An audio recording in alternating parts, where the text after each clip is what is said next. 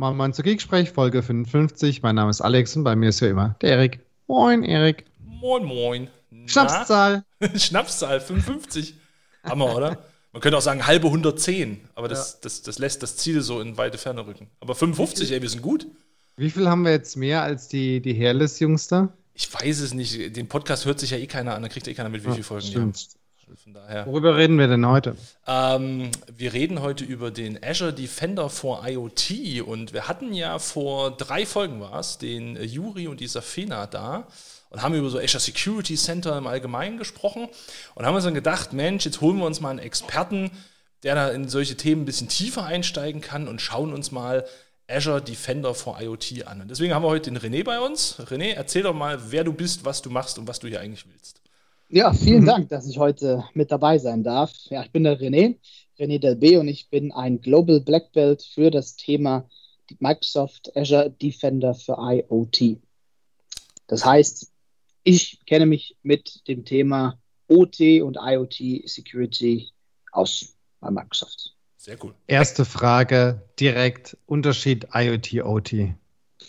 Ja, das ist ganz wichtig, dass man diese Begriffsdefinition wirklich erstmal abdeckt, denn da gibt es viele Leute, die verstehen unter IoT andere Sachen oder noch mehr Sachen als andere Leute.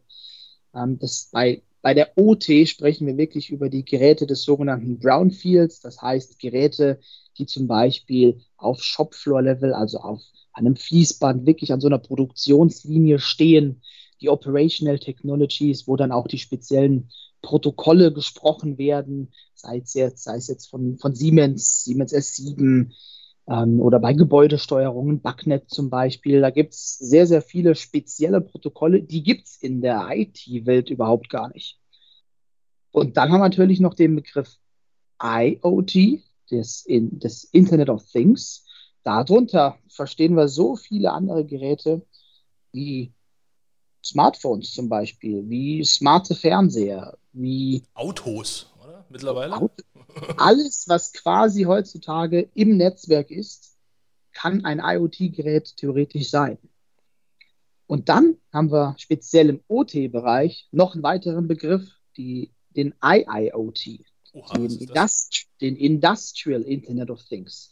Der wächst auch extrem stark, dieser Bereich, denn es gibt ähm, einen großen Bedarf an diesen Geräten in den teilweise doch etwas in die Jahre gekommenen ähm, Produktionsbereichen. Nämlich da geht es darum, dass man sogenannte Smart-Sensoren hat, um wirklich mal zu wissen, an welcher Stelle der Produktion oder bei einem Wasserwerk, was ist da jetzt wirklich genau der Durchsatz und das wird dann digitalisiert eben und dann äh, schön visualisiert in, in Dashboards dargestellt etc., um einfach mehr Einblick in diese Umgebungen zu bekommen. Okay, cool. Ich bin ja, ich bin ja begeistert, dass der Alex direkt ins Thema einsteigt. Ich hätte erstmal die Frage gestellt, was macht man als Black Belt? Gibt's da, muss man sich da hocharbeiten vom White Belt über ein Green Belt zum Black Belt oder? Ja, das kann man sich tatsächlich so ähnlich vorstellen. Also bei Microsoft ist der Global Black Belt ähm, die Position, was in anderen Unternehmen ein Pre-Sales Engineer abdeckt. Okay, also man hat Das einfach einen heißt, coolen Namen gefunden. Finde ich auch. Ja, schon Das irgendwie, mal ne? was anderes. Ja, genau.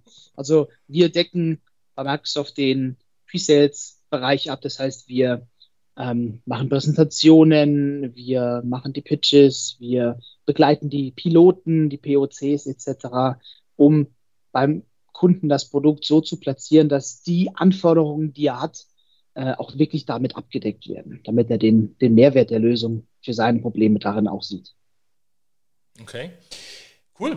Und jetzt, okay, jetzt habe ich so ein bisschen verstanden, ne? IoT, OT, IIoT. Jetzt muss ich tatsächlich zugeben, dass IIoT für mich tatsächlich was Neues war. Das habe ich so noch nicht gehört. Aber hey, bin ja auch hier, um was zu lernen. Hat sich schon gelohnt. Ähm, Hat sich schon gelohnt, ja. Ich hoffe auch für alle Zuhörer. So, und was, was spielt jetzt Azure Defender in dieser Rolle, äh, in, in diesem Kontext für eine Rolle? Ja, eine ziemlich bedeutende, würde ich sagen, denn speziell in dem Bereich der OT ist es tatsächlich so, dass ich möchte es mal, ich möchte mal ein bisschen weiter ausholen. In diesem Produktionsbereich, da gibt es sehr oft Geräte, die schon etwas älter sind. Da sprechen wir einmal über diese Controller. Also so ein Controller sagt einer Maschine, was sie tun soll, sozusagen. Ähm, Tür auf, Tür zu, Schaltkontakt auf und zu, etc. Und diese Geräte sind eben teilweise 20, 25 Jahre im Einsatz und machen in dieser Zeit meistens immer das Gleiche. Und die werden dann auch meistens gar nicht mehr angefasst. Das heißt, es gibt da draußen eine sehr hohe Anzahl von Devices, die ungepatcht sind seit vielen, vielen Jahren. Und was noch dazu kommt, ist, dass unsere Kunden leider oft gar nicht genau wissen, welche Geräte haben sie denn da draußen, mit welchem Firmware-Level und welche Vulnerabilities, also welche Schwachstellen ergeben sich denn daraus. Denn man darf ja nicht vergessen, ein Unternehmen, was etwas produziert, hängt ja von der Produktion ab.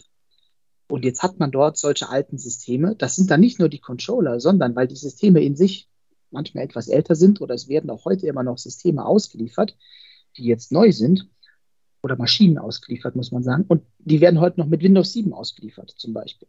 Es gibt eine Riesenzahl von Windows XP mit Service Pack 1 ohne Virenscanner da draußen an den Produktionsanlagen.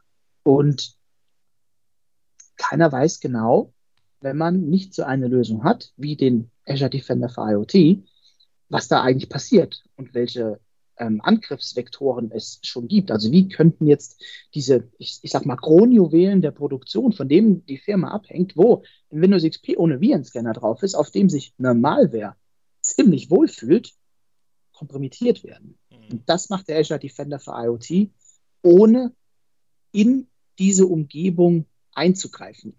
Das bedeutet, wir hören dem Traffic einfach zu, der zwischen den Geräten sowieso schon besteht. Wir machen keine aktiven Queries auf die Geräte, denn das mögen die auch gar nicht so gerne.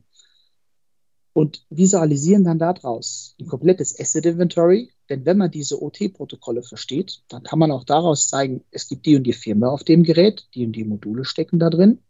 Und daraus ergeben sich folgende Schwachstellen zum Beispiel.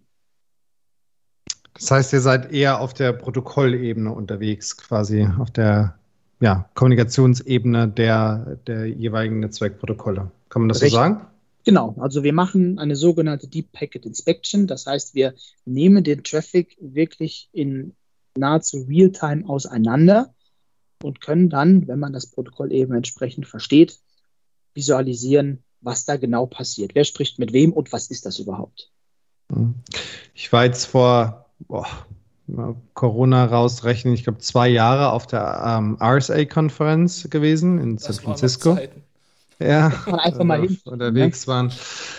Ähm, und äh, da gab es auch ganz viel IoT-Security. Ähm, und äh, äh, ein Kumpel, mit dem ich da da war, der hat die ganze Zeit von Schlangenöl gesprochen, weil er gesagt hat, eigentlich machen die nichts anderes, diese IoT-Security-Buden, wie äh, VPN, um das Protokoll zu legen, beziehungsweise um die Kommunikation zu legen. Wie sieht es denn bei euch aus hinsichtlich ähm, quasi, also du sagst ja, ihr macht ein Asset Management, aber wie erkennt ihr denn die Geräte? Das heißt, also habt ihr da so eine Art Scanner im Netzwerk, der das dann macht und, und äh, wie kann man das dann schützen? Kann man das vorstellen? Also du brauchst tatsächlich vor Ort in deiner Produktionshalle, sage ich jetzt mal, einen unserer Sensoren, der ist entweder virtuell oder eine Hardware. Da gibt es auch verschiedene Optionen, dass die auch, ich meine, manchmal gibt es ja auch äh, sehr extreme Bedingungen äh, von der Hitze, Erschütterungen, Staub etc. Da gibt es auch spezielle kleine Industrie-PCs, wo dann unsere Lösung drauf läuft, die dann dort lokal den Traffic mitschneiden und auch lokal schon komplett verarbeiten. Schon bevor diese Information dann in die Azure Cloud transferiert wird, damit man dort einen vollumfassenden Überblick über all seine IoT-Geräte bekommt. Das heißt also im Prinzip, Microsoft hat sich die Mühe gemacht oder das Wissen dazu genommen, woran erkenne ich jetzt eigentlich welches Gerät, welches Board? Also ihr habt da quasi im Hintergrund mhm. eine riesen Datenbank vermutlich, die, mhm. die uns sagt, ne, so erkennst du dieses und jenes Gerät. Kann quasi auch passieren, dass ähm, ein, ein Client Geräte findet, von denen er selbst nichts weiß. So schon mal passiert? Also unsere Kunden finden immer Geräte in dieser Ich wollte gerade sagen, mehrfach, mehrfach in ja. mehreren Workshops schon gewesen, wo der Kunde gesagt hat, äh, ja, also wir haben jetzt hier Geräte drin, äh, die kannten wir vorher gar nicht. Stimmt's? Ja, also das passiert leider für den Kunden sehr oft, aber durch unsere Lösung hat er dann eben innerhalb der ersten paar Minuten schon gleich schwarz auf weiß, dass sein Asset Management was in den allermeisten Fällen eben immer noch per Excel von Hand zu Fuß ähm, aufgearbeitet wird. Mhm. Das kann, ich meine, wie aktuell so eine Excel-Tabelle ist, das wissen wir alle, wie die so aktuell, wie sie eben nur sein kann. Und unsere Lösung bietet die Möglichkeit, das in, in Realtime ein aktuelles, ein aktuelles Asset Management zu haben. Okay. Und jetzt äh, bekomme ich also für mich, ja, jetzt bekomme ich also erstmal mit, was habe ich überhaupt? Ähm, was, wie gesagt, wir haben gerade festgestellt, da gibt es dann scheinbar auch die eine oder andere Überraschung. Ähm, was, was kann ich denn jetzt mit dieser Information anfangen? Also so eine Sache, die mir jetzt spontan eingefallen wäre, mitzukriegen, wenn was Neues dazukommt. Ist das zum Beispiel so ein Anwendungsfall? Oder für, für welche Fälle benutze ich denn jetzt dann dieses Asset und was kann ich mit diesen Daten dann eigentlich weiter betreiben? Ja, also einer der Use Cases ist tatsächlich ein neues Gerät, wenn das gefunden wird. Das muss man sich so vorstellen, diese Produktionsumgebungen, die sind ganz anders als in der IT-Welt, dass dann mal einer irgendwo ein Gerät hinzufügt oder abstöpselt etc. Wenn diese Umgebungen einmal aufgebaut sind, dann sind die relativ flach, also die, die verändern sich kaum. Mhm. Und wenn dann auf einmal irgendwo ein neues Gerät auftaucht, ist das zumindest mal eine Benachrichtigung wert, dass dort eben ein neues Gerät ist. Dann kann man auch gleich sehen, ähm, zu welchen anderen Geräten hat dieses Gerät eine Verbindung aufgebaut, über welche Protokolle und ähm, da in der OT-Welt das immer noch unverschlüsselt stattfindet in 99 Prozent der Fälle, okay. ähm, kann man natürlich auch eine Deep Packet Inspection dann machen, was genau passiert ist. Das heißt, ich sehe genau, welcher Benutzer hat sich hier authentifiziert, sogar mit welchem Passwort, wie stark ist das Passwort und was hat der da getan. Werden da ja jede Menge Daten zusammengetragen. Ähm, jetzt kenne ich ja so meine Kunden, ne? so, oh mein mhm. Gott, was hat das für eine Auswirkung? Du hast ja vorhin gesagt, okay, also wir gehen erstmal mhm. nicht an das System als solches ran. Also wir fangen jetzt nicht an, auf der Druckmaschine irgendeine Software zu installieren oder ähnliches, ne? sondern wir, wir holen uns den Traffic. Aber hat das denn irgendeinen Impact? Wird dann mein Traffic dadurch langsamer oder ähm, brauche ich eine riesige Bandbreite Richtung Azure, damit ich die Daten da irgendwie geschiftet kriege? Oder was, was habe ich so an Anforderungen? Mhm. Also dieses Bandbreitenthema ist natürlich fast genauso kritisch, wie dass man keine aktiven Queries auf das OT-Equipment ähm, aktiviert. Ähm, bei der Bandbreite sieht es tatsächlich so aus, dass wir den kompletten Traffic, der existiert, nochmal spiegeln an einem Port. In der IT-Welt ist das durchaus eine Herausforderung, wenn man sowas tut. In der OT-Welt aber nicht. Da verhält es sich ganz anders als in der IT-Welt, denn die Auslastung der Bandbreiten auf so einem Shopfloor-Level zum Beispiel ist im Verhältnis zur IT sehr, sehr gering. Also wir sprechen hier, ähm, sagen mal, wenn man 100 Geräte hat, dann sprechen wir vielleicht über durchschnittlich drei bis fünf Megabit pro Sekunde im Allgemeinen und den Traffic kann man dann spiegeln, ohne dass man ja, hier in Bandbreitenengpässe kommt oder die Polling-Intervalle zwischen den Geräten gefährdet. Mhm. Und dieser Traffic wird dann eben über die Deep Packet Inspection vor Ort mit, von dem Sensor verarbeitet, komplett. Und die Informationen über welche, welche Assets sind es, welche anderen Alarme gibt es, macht er vielleicht schon auffälliges malicious Verhalten wie DNS-Requests auf äh, bekannte malicious DNS-Server oder so etwas. Also darüber kann man dann sagen, da ist auf jeden Fall eine Malware drauf zum Beispiel. Ähm, diese Informationen werden dann nach Azure transferiert, aber das sind Buchstaben und Zahlen. Also das ist jetzt nicht mehr der Traffic, der dann da hochgeschickt wird, sondern schon der komplett verarbeitete. Also da reden wir dann über ganz kleinen Kilobit-Bereich. Jetzt haben wir viel darüber gehört, dass ihr Daten sammelt, dass ihr ne, ein Asset Management macht, dass ihr Deep Packet Inspection macht.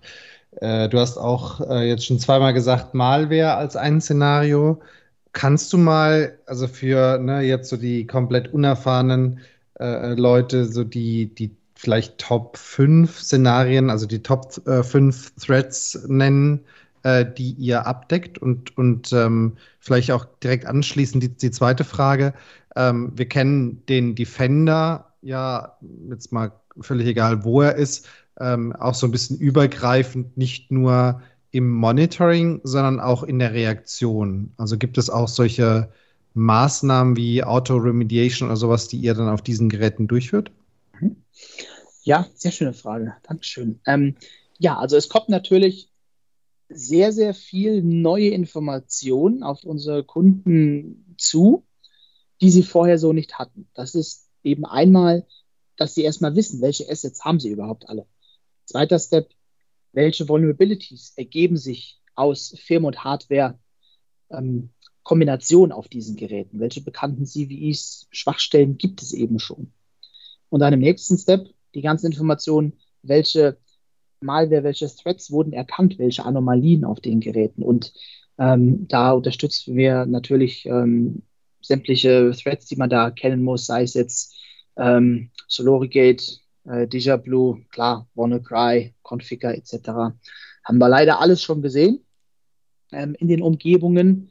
Und jetzt ist, ist es natürlich dran, da noch etwas mit diesen Daten zu machen. Also die, die Assets-Daten, die werden vorzugsweise in bestehende ähm, CMDBs oder bestehende andere Datenbanken aus der IT-Welt äh, mit, den, mit denen synchronisiert, damit man einfach von IT und OT ein komplettes gleiches Asset-Management hat.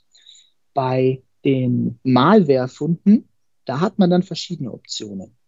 Einmal kann man direkt integrieren, out of the box, in Sentinel das heißt, man sieht dann die Alerts nicht nur auf unserer Konsole, sondern eben auch in der Summe mit allen anderen IT-Alerts im Sentinel. Das wird dort entsprechend dann aufbereitet, visualisiert, dass man auch äh, die Infektionskette quasi nachvollziehen kann und äh, das auch visuell schön dargestellt wird. Und dann gibt es dort vorgefertigte Playbooks. Das heißt, jemand, der jetzt diesen Alarm im Sentinel sieht, der kann vielleicht im ersten Moment weil er ein SOC-Analyst aus der IT-Welt ist, gar nicht erstmal genau wissen. Gut, ich habe jetzt hier einen, Alarm bekommen, dass äh, ein PLC-Stop-Command gesehen wurde auf, in, in einer Fabrik zu einer Hauptverkehrszeit. Und dann hilft einem dieses, dieses vordefinierte Playbook, ähm, die nächsten Schritte für einen Incident Response einfach zu optimieren. Wenn man jetzt natürlich eine Malware Alert hat, dann ist das unter Umständen natürlich noch kritischer. Dann kann man optional, und optional ist hier sehr wichtig, optional entscheiden, ob die lokale Appliance oder Sentinel auch wirklich direkt verbunden werden soll mit bestehenden Firewalls in der Umgebung, um das Gerät, wo die Malware das, oder das malicious Verhalten drauf gesehen wurde, ad hoc zu isolieren, damit sich die Malware nicht weiter ausbreitet. So würde man das in der IT-Welt definitiv einfach machen, weil es Sinn macht. Mhm. In der OT-Welt ist das aber anders.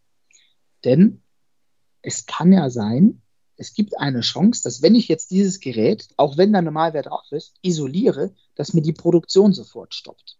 Und Produktion, Verfügbarkeit und die Safety für meine Mitarbeiter und die Umgebung, das ist einfach die Prio 1 in so einer OT-Welt. Deswegen ist es optional, dass man eben ein Gerät isoliert, sobald eine Malware dort gefunden wird. Aber klar, ähm, es macht natürlich Sinn, denn so eine, Wahl, so eine Malware wartet jetzt nicht unbedingt, bis man sich entschieden hat, ob man jetzt ähm, das Gerät isoliert. Ne? Pause Malware until decision ja. is made. Genau. okay, ja, cool, spannend. Ähm, wenn ich mir so die Doku von äh, die Defender for IoT angucke, dann wird da immer geredet von einer Agent-less Version. Das mhm. wird so rausgehört, wir installieren keine Agents, sondern wir greifen den Datentraffic so an. Aber dann gibt es immer auch noch eine Agent-based Lösung. Was ist denn da jetzt der Unterschied? Richtig, genau. Also die Agent-less-Lösung ist das, worüber ich jetzt die ganze Zeit schon gesprochen habe. Mhm. Die Agent-basierte Lösung basiert auf einem sehr, sehr kleinen, schlanken Agenten, den man auf sämtliche Systeme eigentlich ähm, drauf installieren kann. Da arbeiten wir meistens mit den Hardware-Herstellern direkt zusammen, um jetzt ähm, mit aktuellen Projekt zum Beispiel mit ähm, einem Hersteller von Smart Mietern aus dem Energiebereich. Also in anderen Ländern ist das schon weit verbreitet, dass man, dass die ähm, Wohnungen oder die Häuser eben einen Smart Mieter haben, der genau weiß, wie viel Strom fließt dort durch und dann kann man das per Prepay bezahlen und so. Und dass man quasi einen Schutz für diese IoT-Geräte, die sie ja auch sind, mhm. ähm, bietet, aber eben nicht, indem man den Traffic zuhört, sondern mit einem ganz, ganz kleinen, leichten Agenten, der ähm, dann in der, in der Cloud dargestellt dann wiederum visualisiert, ähm, wenn es hier auffälliges Verhalten gibt. Also jetzt nicht ein Agent, wo ich als Kunde hingehe und dann einfach mal meine Produktionsanlage nachträglich mit versorge, sondern richtet sich Nein, dann eher an den Hersteller. Genau, so, so ist das nicht gedacht, richtig, genau. Ja. Okay. Also wenn ich Kunde bin und eine Produktionsanlage habe, dann ist die Agent-Less-Lösung definitiv das Richtige. Mhm. Die agentenbasierende Lösung richtet sich nach den Hardware-Herstellern selbst. Okay. Jetzt hast du ja eigentlich, glaube ich, relativ gut dargestellt. Ne? Wir reden meist über Produktion oder zumindest irgendwie kritische Infrastrukturen, die halt laufen müssen. Ähm, jetzt kenne ich das ja so von meinen Kunden, ne? dann ist man so, ja, aber was, was Produktion ist, kommt nicht in Verbindung mit Cloud. mhm. ja. ähm, wie, wie, passt das jetzt zusammen? Jetzt habe ich also ein Dashboard am Ende in der Cloud, äh, wo ich dann sehen kann, das sind meine Ressourcen, die ich habe, meine Sensoren, äh, das ist das, was dort aktuell passiert was mache ich denn jetzt, wenn mein Internet mal nicht geht? Verliere ich dann den Überblick oder kann ich mich dann auf diese kleine Konsole, also auf dieses kleine Gerätchen einloggen, wo die Daten äh, gesammelt werden? Gibt es irgendwie ein Follow, Fallback, Failover oder wie auch immer System? Nun ja, die komplette Agentless-Lösung ist ein Hybrid. Das heißt, die Cloud-Integration ist optional. Mhm alles, was vor Ort passiert, wieder in diesem Sensor, der vor Ort die ganzen Daten auswertet und visualisiert, der läuft auch komplett autark. Und jetzt kann es auch sein, dass wir haben auch Kunden, die sagen, nee, ich möchte noch nicht in die Cloud integrieren. Ähm, ist tatsächlich so, dass äh, viele Produktionsumgebungen sagen, nein, Daten aus der Produktion haben in der Cloud nichts zu tun. Wir möchten die Produktion nicht mit der Cloud verbinden oder sonstiges die können nach wie vor auf das On-Premise-Modell gehen und äh, verlieren dadurch keine Funktionalitäten, denn die ganze, ich nenne es mal Magie dieser, äh, die Packet Inspection, die passiert immer noch on-prem lokal auf dem Sensor. Mhm. Mit oder ohne Cloud-Anbindung. Es gibt natürlich verschiedenste Vorteile, die man durch die Cloud hat, sei es jetzt die direkte Integration in Sentinel oder dass man tagtäglich automatisch äh, die ähm, Pattern-Updates auf die Sensoren ausgerollt bekommt. Das hat man natürlich nicht, wenn man auf die On-Prem-Lösung setzt. Mhm. Also die, am Ende ja die, die, die freie Wahl sozusagen. Ne? Unterscheidet Richtig, sich das genau. dann vom Bezugsweg in irgendeiner Form? Also wie, wie, muss ich mir das überhaupt vorstellen? Kaufe ich da Lizenzen oder kaufe ich eine Lösung oder was, was muss mhm. ich da tun? Ja, man kauft Lizenzen und wenn man Hardware benötigt, das Ganze nicht virtualisieren kann on-prem, dann brauche ich auch noch die Appliances. Da gibt es verschiedene dafür. Aber ansonsten lizenziere ich das Produkt. Ich, jeder kann es sich heute ad hoc einfach aus seinem Azure-Portal runterladen, wenn man nach Defender für IoT sucht und starten, das Image äh, als VM installieren und dann geht es auch schon los. Ähm, von der Lizenzierung her ist es, ist es kein Unterschied. Ob ich jetzt in die Cloud mich verbinde oder alles on-prem laufen lasse. Ähm, das macht preislich keinen Unterschied. Okay. Mhm. Ich ähm, haben wir jetzt ja, jetzt haben wir mega viel gehört, sag ich mal, was Azure Defender vor IoT OT so macht. Ähm, was würdest du denn sagen, ist denn ein Mehrwert? Vielleicht kannst du auch einen Use Case beschreiben, den du jetzt in den letzten Tagen mal gesehen hast, den, der, den du gut fandst, äh, von Azure Sentinel in der Kombination. Also, dass wir jetzt nicht nur ne, IoT OT an, mhm. anzapfen, mhm. sondern halt das Bild ein bisschen breiter zeichnen. Ja, also gerade bei unseren größeren Kunden aus dem, aus dem Mittelstand oder Enterprise-Kunden, wo Sentinel entweder im Gespräch ist oder die schon Sentinel-Kunden sind, ähm, für die ist es ein extremer Mehrwert, die Daten, die in der Produktionsumgebung gesammelt werden und die Vorkommnisse, die dort erkannt werden, wenn die integriert werden in Sentinel, hat man dadurch die Möglichkeit, auf dieser einen Oberfläche zu sehen, welche ähm, kritischen Ereignisse gibt es in meiner IT-Welt und in meiner OT-Welt? Gibt es da vielleicht sogar Zusammenhänge? Gibt es äh, Geräte, die aus der OT-Welt in die IT gesprochen haben oder andersrum von der OT-Welt äh, in, in, die IT-Welt etc.? Und das dann alles zusammen auf diesem Interface, was alles korreliert, zu sehen, in Verbindung mit den vorgefertigten Playbooks, dass man weiß, hm. bei einem Incident in welche Richtung mu muss ich gehen, um die Instant Response einfach zu beschleunigen. Mhm. Das ist einfach ein extremer Mehrwert. Mhm. Wie ähm, Ich stelle mir so ein bisschen die Frage, wenn ich jetzt äh, von diesem Thema zum ersten Mal höre heute, dann ähm, und ich weiß, ne, oder wir, wir alle wissen, wie, wie Erik hat es schon gesagt, so die Kunden sagen auf keinen Fall Internet und wir alle wissen auch, Produktionsumgebung ist eh so ein bisschen schwierig. Ich kenne ja einige Kunden, die haben eine normale IT und eine Produktions-IT, äh, die auch im schlimmsten Fall alles äh, ähm, getrennt voneinander machen. Ja. Ich habe noch so zwei Fragen, die ich dir gerne stellen würde zu dem technischen Kram. Und zwar zum einen, wie wie häufig findest du denn wirklich einen Kunden, der ein gemeinsames SOC dafür hat, also der ein Team dafür hat, was auch in der Lage ist? Ne? Du sagst ja selber so, ähm, dass die, der, der Analyst, der normalerweise vielleicht auf einen Defender for Endpoint guckt, vielleicht gar nicht so richtig die Erfahrung hat, um die äh, Indicators zu erkennen mhm. von einer Produktionsumgebung. Wie häufig passiert dir das denn? Und mhm. vielleicht dann daran anknüpfen die zweite Frage, wie viel Aufwand ist so ein POC und wie fängt man damit am besten an? Mhm. Also in den allermeisten Fällen, die ich bis jetzt gesehen habe, ist es so, wenn wir an ein bestehendes SOC uns verbinden, dann ist in jedem Fall auch ein entsprechendes OT-SOC-Enablement notwendig gewesen. Ähm, das kommt einfach daher, weil die SOC-Analysten, die alle echt spitze sind, ähm, mit den OT-spezifischen Alarmen einfach noch keine Berührungspunkte hatten in den allermeisten Fällen. Und dann hilft es, so ein SOC-Enablement zu machen. Das wird dann meistens von unseren Partnern durchgeführt, die da schon die entsprechende Expertise, Expertise aufgebaut haben. Beziehungsweise wir haben natürlich auch sehr starke Partner, die ein SOC betreiben, auch für OT, wo der Kunde sich dann eben entsprechend mit verbinden kann. Und vielleicht nochmal die letzte Frage quasi dazu. Wie aufwendig würdest du denn, also was braucht es, um mit so einem POC mal zu starten? Ist das jetzt, also reden wir jetzt von 40 Tage, wir rollen einmal alles komplett aus, müssen eine riesen Infrastruktur hochziehen oder wie würdest du das beschreiben? Was sind so die, sag ich mal, zwei, drei Schritte? Also ich habe vorhin mitgekriegt, einfach ins Azure-Portal gehen und runterladen, oder? Fünf Minuten länger darf das doch nicht dauern. Quasi, also je nachdem, wie schnell die Internetverbindung ist. Ne?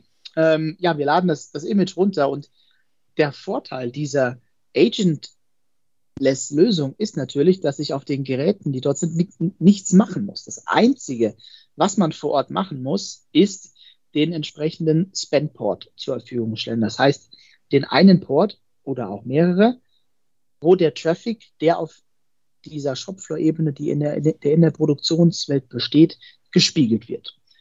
Dort verbinden wir uns damit mit diesem Spanport und innerhalb der ersten zwei, drei Minuten fängt die Karte an, sich aufzubauen. Ich sehe mein Inventory und bekomme hoffentlich noch keine Malware-Alerts. Ja, das wäre besser, wenn die nach drei Minuten nicht direkt aufpoppen. Ne?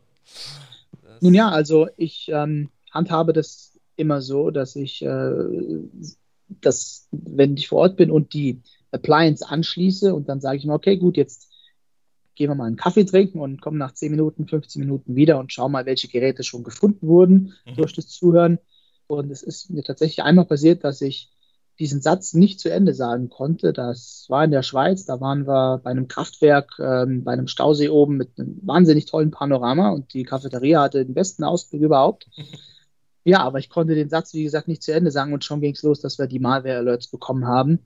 Und dann war es eine Windows 7 Maschine ohne Virenscanner, wo ein UMDS-Modem auch dran war. Das heißt, ähm, oft sind diese Umgebungen airgapped, aber irgendwie gibt es dann doch wieder Hintertüren der Hersteller, um eben nicht böswillig Hintertüren, aber eben um Remote Maintenance zu machen, ja.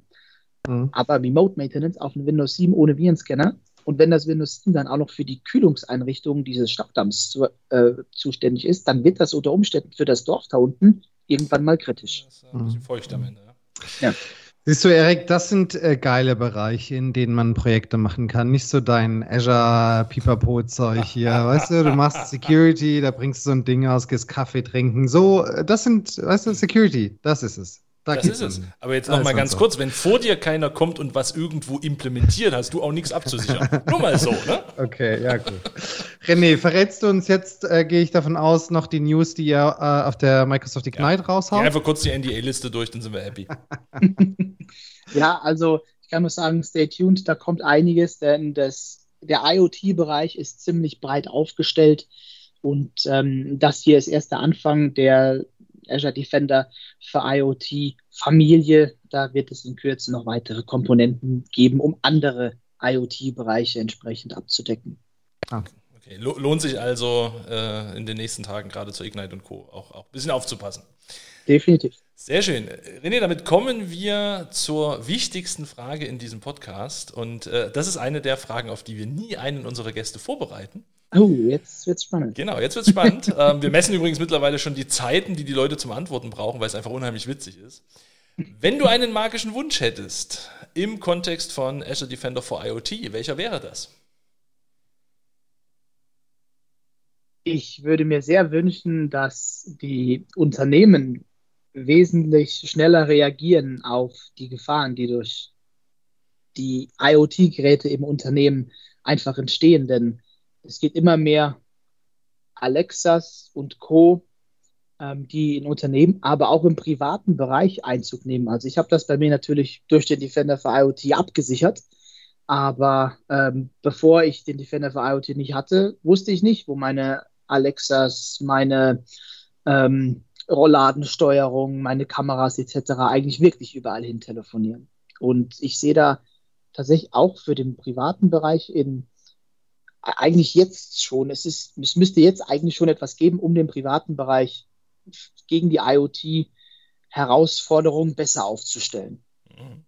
Oh, das ist, ein, das ist ein guter Wish. Ich habe letztens gerade in, ich glaube, es war auf Twitter, äh, einen Post gesehen von jemandem, der gerade ein Haus baut und der dann irgendwie meinte, äh, noch kein Computer eingezogen, aber schon 100 IPs vergeben. Ja. ja und halt einfach für alle Lichtschalter und äh, was weiß ich, Heizungssteuerung und tralala. Ne? Ist noch, noch nichts, noch keiner eingezogen, aber es sind schon 100 IPs in Nutzung. Genau, also das nimmt ist, ja zu. Das ist gar nicht ohne. Also meistens ist es ja auch nicht mal, dass einem dann jemand was Böses will und man sich eine Malware einfängt und dann jemand die Haustür nicht mehr aufkriegt. Ähm, es kann ja einfach nur sein, dass durch eine Malware irgendwas kaputt geht und was einfach dann ähm, sich die Kühlschränke ausschaltet und je nachdem, was man eben realisiert hat zu Hause.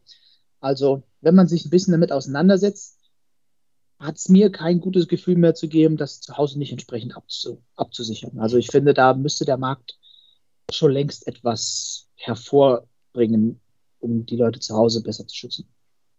Oder wieder zurück zum alten Fachwerk Bauernhof mit Kaminfeuer. Ne? Mhm. Ganz ohne IT. Hast, Hast du denn so für die Konsumer, also mit deinem Wissen, noch irgendeinen coolen, äh, eine coole Empfehlung parat? Na, wenn man die technische Expertise besitzt, dann sollte man mal kontrollieren, welche Verbindungen man ausgehend hat, wo denn die Geräte wirklich hinkommunizieren und ob das denn alles auch sein muss. Mhm. Okay. Wunderbar. Ich glaube dann, also ich zumindest habe sehr viel gelernt heute. Ähm, von daher erstmal vielen, vielen Dank. Ich hoffe, dass die äh, Zuhörer, ich hätte fast Zuschauer gesagt, ähm, auch das ein oder andere mitgenommen haben. Und ja, wenn euch solche Themen interessieren, dann gebt uns gerne ein paar Kommentare als Feedback. Gern auf Twitter, gern auf Facebook, gern wo auch immer ihr das tun wollt. Ähm, dann holen wir uns noch mehr solche Experten dazu. Von daher, René, vielen lieben Dank, dass du da warst. Vielen Dank, dass du uns erleuchtet hast. Ähm, ich weiß jetzt, was IoT und IIoT unterscheidet. und dass Security da eine wichtige Rolle spielt. Vielen lieben Dank, dass ich vielen da sein durfte. Hat Spaß gemacht. Danke. Alles klar, macht's gut. Bis bald. Bleibt uns gewogen. Ciao, ciao. Ciao, ciao.